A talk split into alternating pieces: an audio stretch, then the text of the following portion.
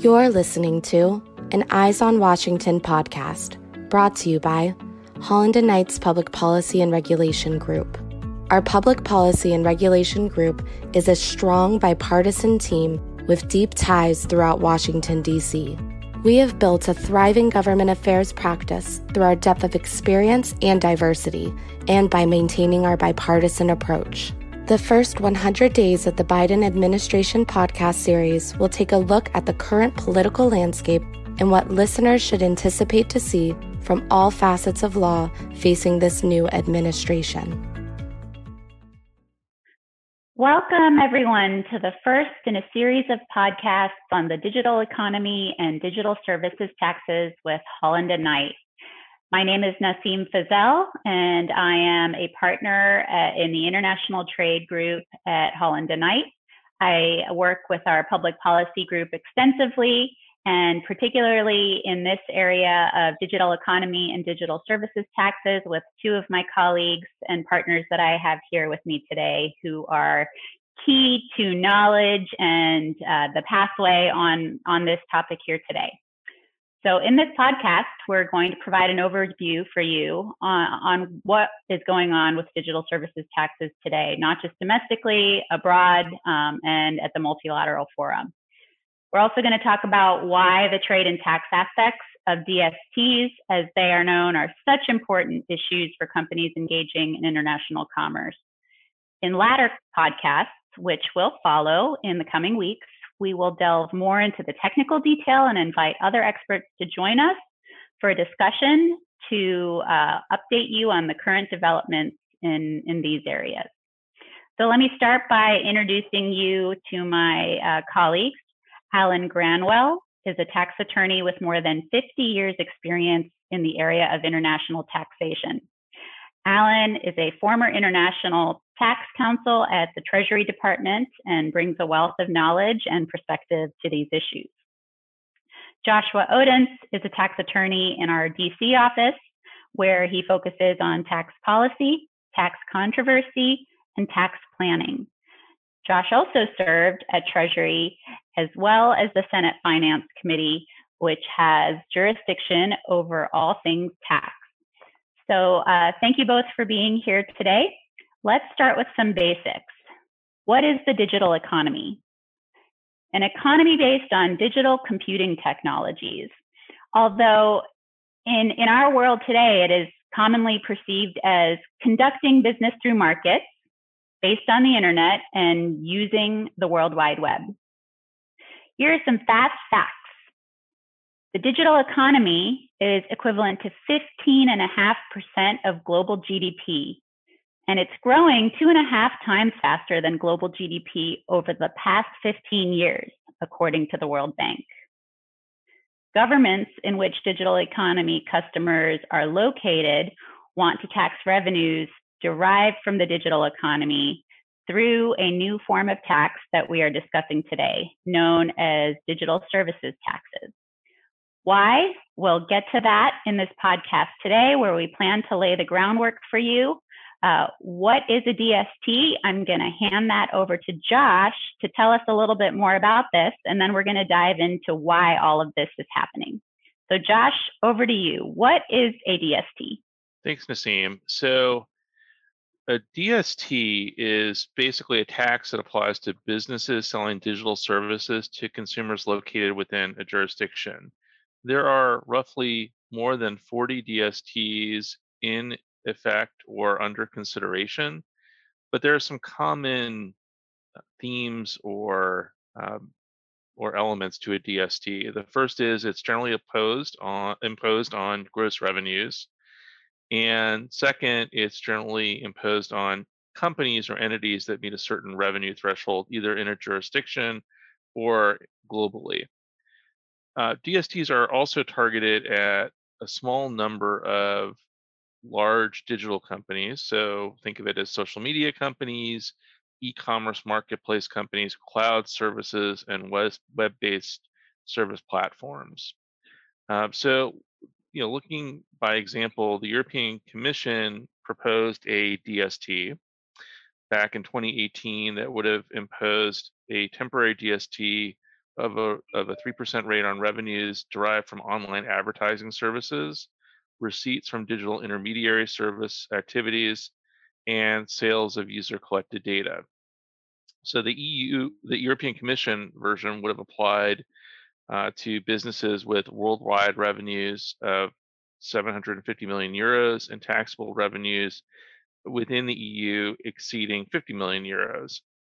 Ultimately, the EU did not adopt that proposal, um, but several EU countries have gone off and created their bespoke versions of a DST.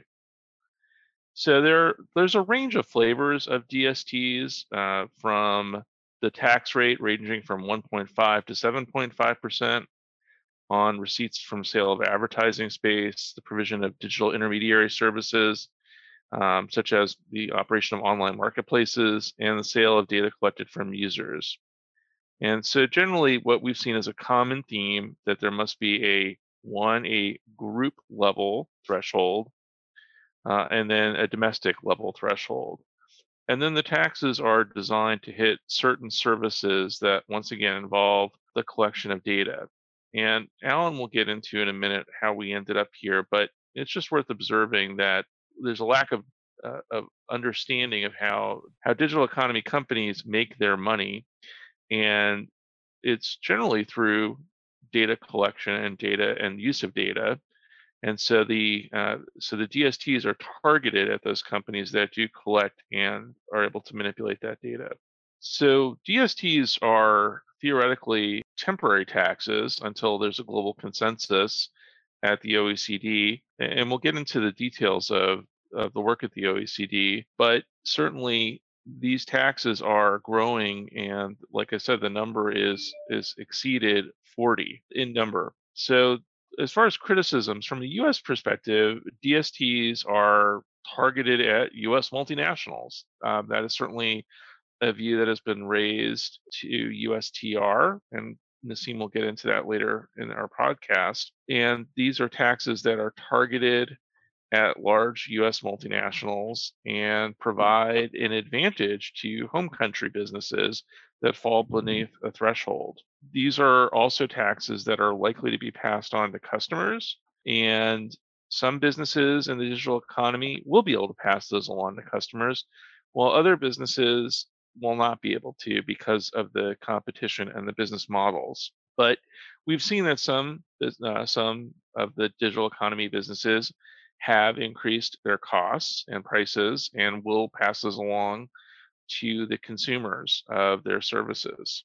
There's also a you know a significant theme that we will touch upon in subsequent uh, podcasts, but there's the potential with the DST for double taxation and that could occur where two or more countries consider that a certain revenue stream is sourced there and seek to tax the same revenue stream.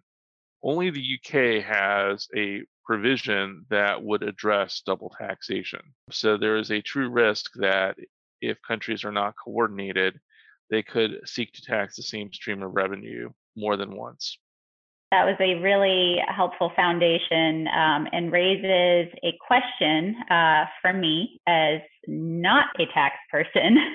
Alan, I'm going to pose this to you. Why can't the current international tax system simply apply to digital services? Why are we where we are today? Thank you, Nasim. I think that's uh, uh, really the crux of the issue. And, and the simple answer is, and then I'll get into it uh, a bit more is, is that digital is, is a virtual uh, type of methodology. You don't have a physical presence. It, it all goes through the computer or the internet or something uh, which is not physically situate in, in the particular country. And when we examine our international tax system and the norms that apply to our uh, international tax system, which incidentally are followed by most of the world through um, the OECD documentation and studies and, and model treaties and commentaries, we find that uh, under non digital situations, for a, a taxpayer not resident in say, the local country, the source country, in order to be um, taxable in that source country, the, uh, say, U.S. taxpayer has to have um, a form of physical presence in the source country and do business in that source country. And the physical presence can either be an office fixed place of business or it could be an agent which has certain authorities to bind the principal in that country. And if you do not have that nexus with the particular country, income from transactions related to that country generally are not uh, subject to taxation in that country. There obviously are exceptions, but that is the general rule. And when we think of the digital economy, we are thinking of something which doesn't have that fixed presence.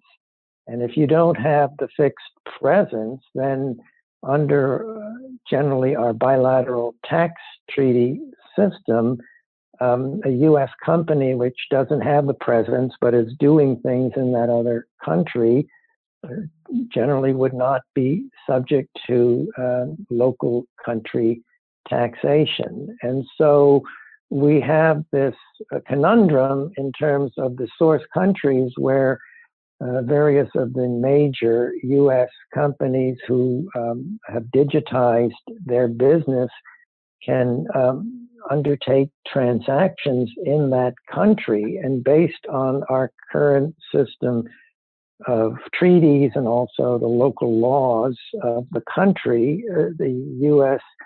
Uh, entity would not be subject to tax. And because of the growth in this area through the statistics um, you had mentioned, these local countries uh, are seeking to find a way to uh, tax uh, income from what they perceive uh, should be taxable because of value creation in their countries. And I think at, at this stage, um, let me just uh, sort of turn it back to Josh to uh, describe what is going on in terms of the OECD considerations of that issue and the initial studies. And this is sort of the, the birth of this whole uh, inquiry as to how to uh, more appropriately tax uh, the digitization economy. Josh?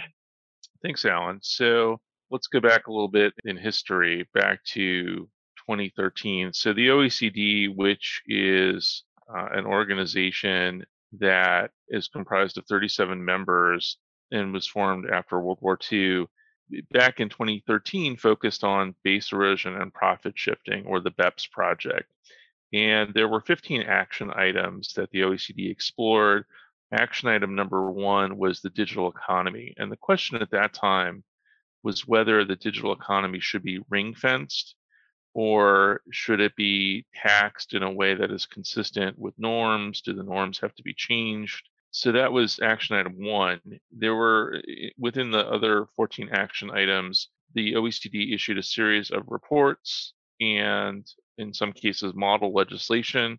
It also updated the multilateral instrument. And so those items you know, were adopted by countries and are continuing to be adopted by countries. And then action item one, which is the digital economy, there was uh, the OECD issued a report in 2015. That report noted that because the digital economy is increasingly becoming the economy itself, it's not possible to ring fence the digital economy from the rest of the, the economy for tax purposes. And the United States was pretty firm in that position uh, and during the Obama administration. And the work continued behind the scenes, and uh, there was a change in administration in the United States.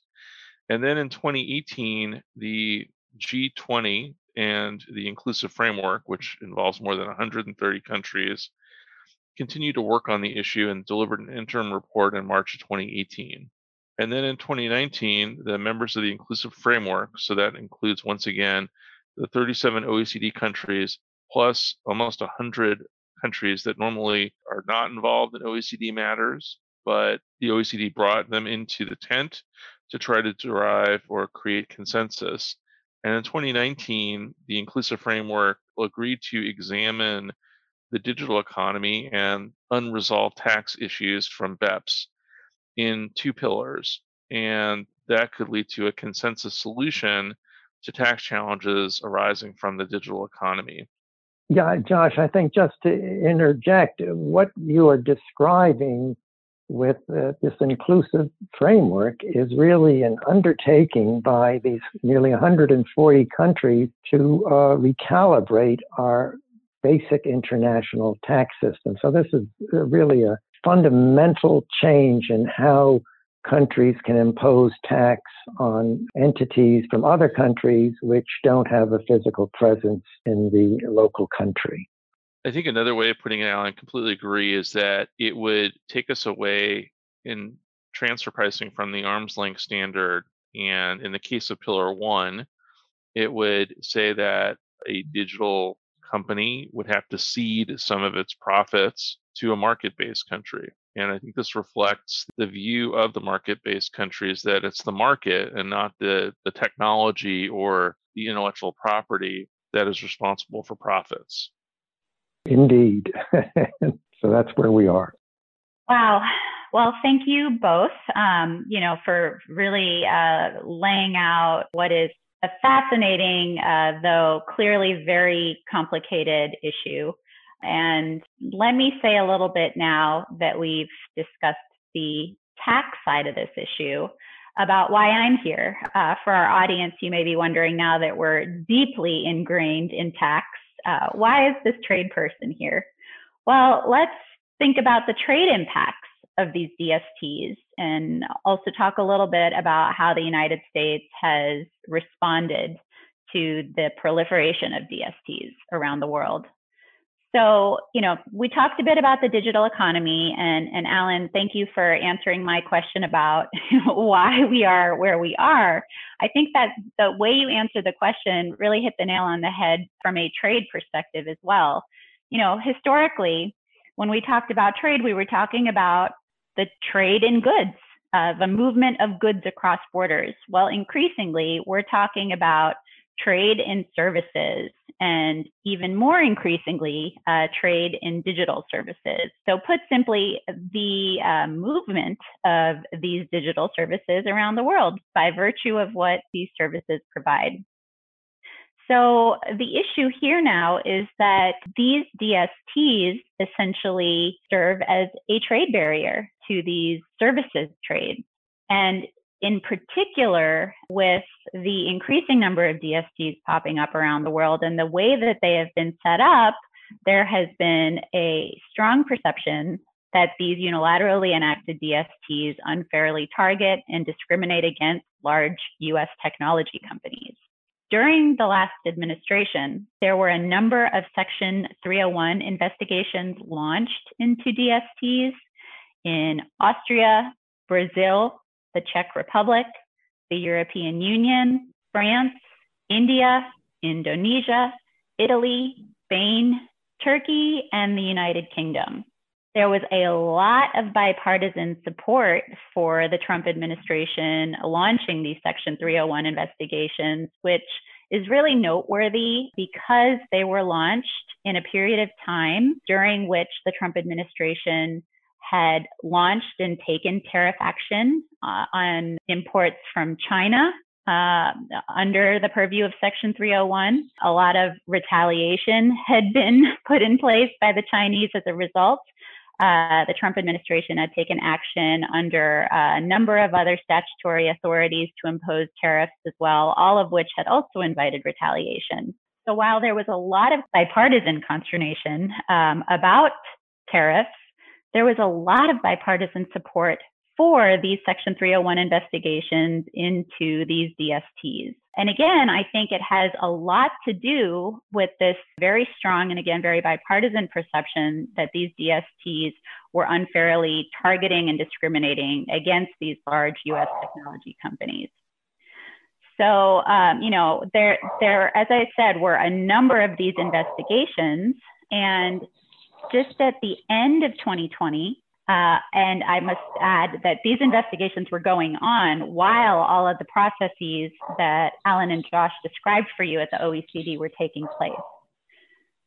While this was all taking place, the administration uh, conducted its investigations, and uh, at the end of 2020, there was an expectation uh, with uh, heading into the new year and, and the Biden administration coming in and all of the bipartisan support that I noted earlier, that the Trump administration would likely take action, um, if not on all of the investigations, um, then at least on the French DST, which is where it started its Section 301 investigation process. In fact, I'm going to take a moment to, to speak about the French investigation and, and how that unfolded because uh, I think it'll provide a good illustration of um, some of the decision making that occurred um, in parallel with the uh, talks at the OECD.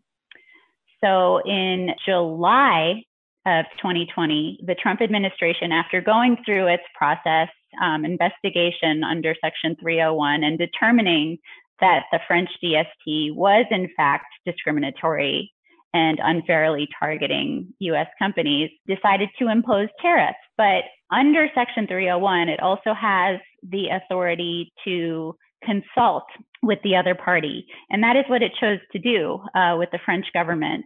And, and the two governments, the US government and the French government, agreed to pause on the tariffs uh, and to allow the OECD process to unfold um, in an effort to try to reach a deal there so that there would not have to be forward movement on tariffs.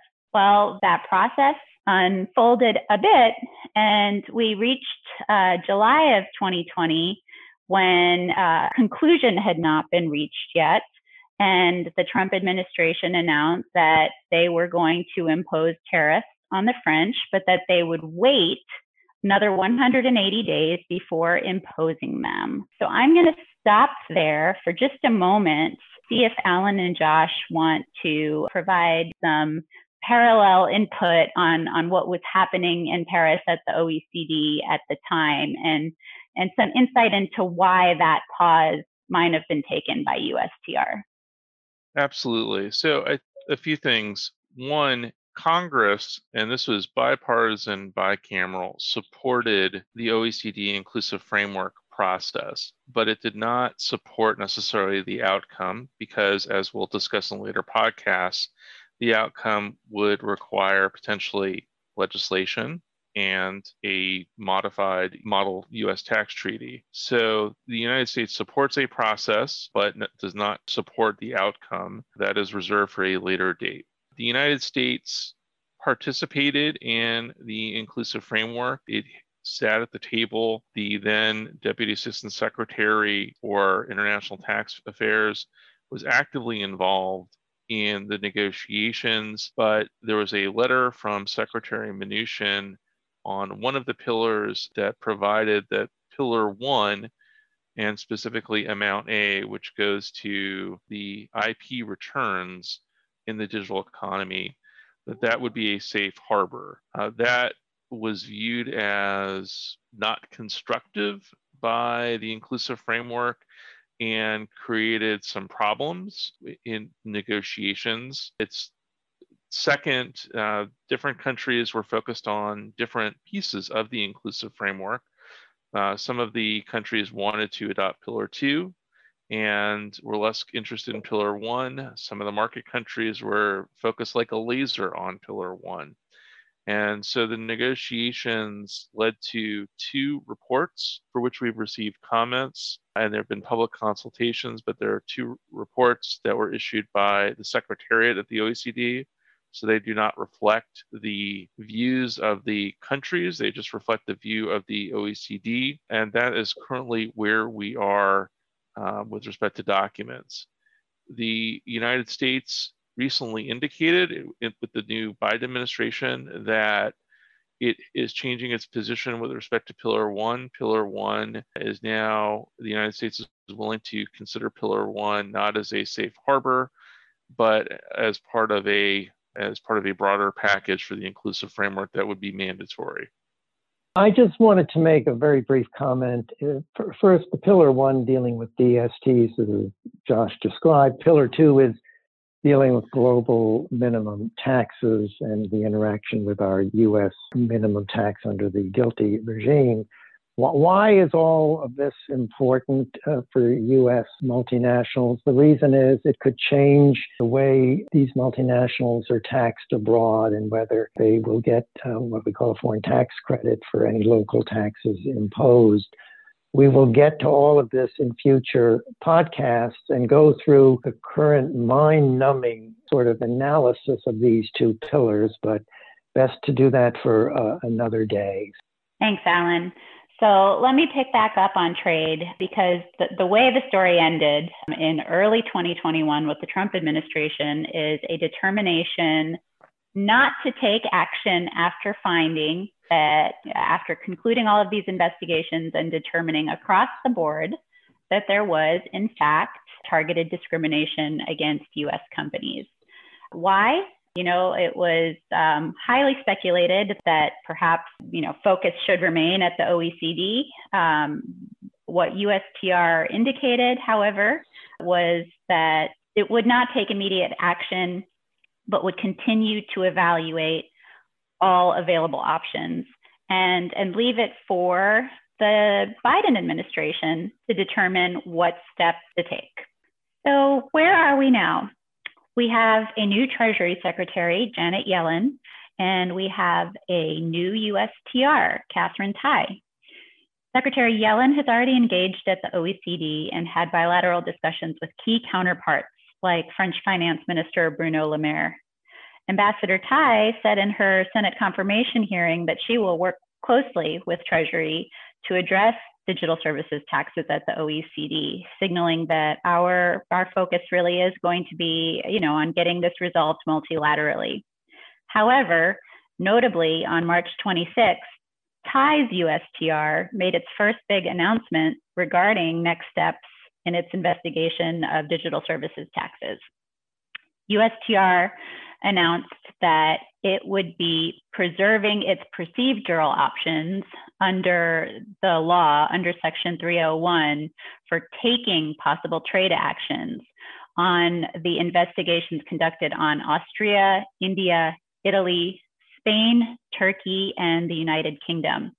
As we noted earlier, uh, the previous USTR found that the DSTs adopted by these trading partners do discriminate against US digital companies. In its announcement, USTR also, however, noted once again that it's committed to uh, finding a solution on the multilateral level, uh, signaling that uh, you know there there will continue to be a focus on finding a solution at the OECD with our trading partners. USTR also announced that it would be terminating the investigations that the previous USTR did uh, regarding the DSTs proposed by Brazil, the Czech Republic, the European Union, and Indonesia. Uh, it indicated that um, none of these had adopted or implemented the DSTs that were under consideration when the investigations were conducted last year. So, you know, if any of these countries do proceed with adopting or implementing a DST, USTR may very well initiate new investigations. Um, I think very notably, um, this announcement on uh, March 26th was silent on the French DST, uh, which you know we have discussed today, and you know the the tax is in place. But um, you know, one can speculate whether that is because any action taken now would be outside of the statutory per period permitted under Section 301, or just a, a really a firm commitment, perhaps, between the United States and France um, and trying to resolve this multilaterally. But we shall see. And, uh, you know, this is uh, something that we will be able to dive into and, and analyze a bit more deeply on a future podcast. So I want to thank Josh and Alan and their invaluable expertise. Thank you for being here today and, and, and talking to us about what is going on. And uh, we look forward to coming back and, and sharing more insights with you in the very near future. Thank you for listening to an Eyes on Washington podcast brought to you by Holland and Knights Public Policy and Regulation Group. For more information on our Public Policy and Regulation Group, please visit hklaw.com slash ppr.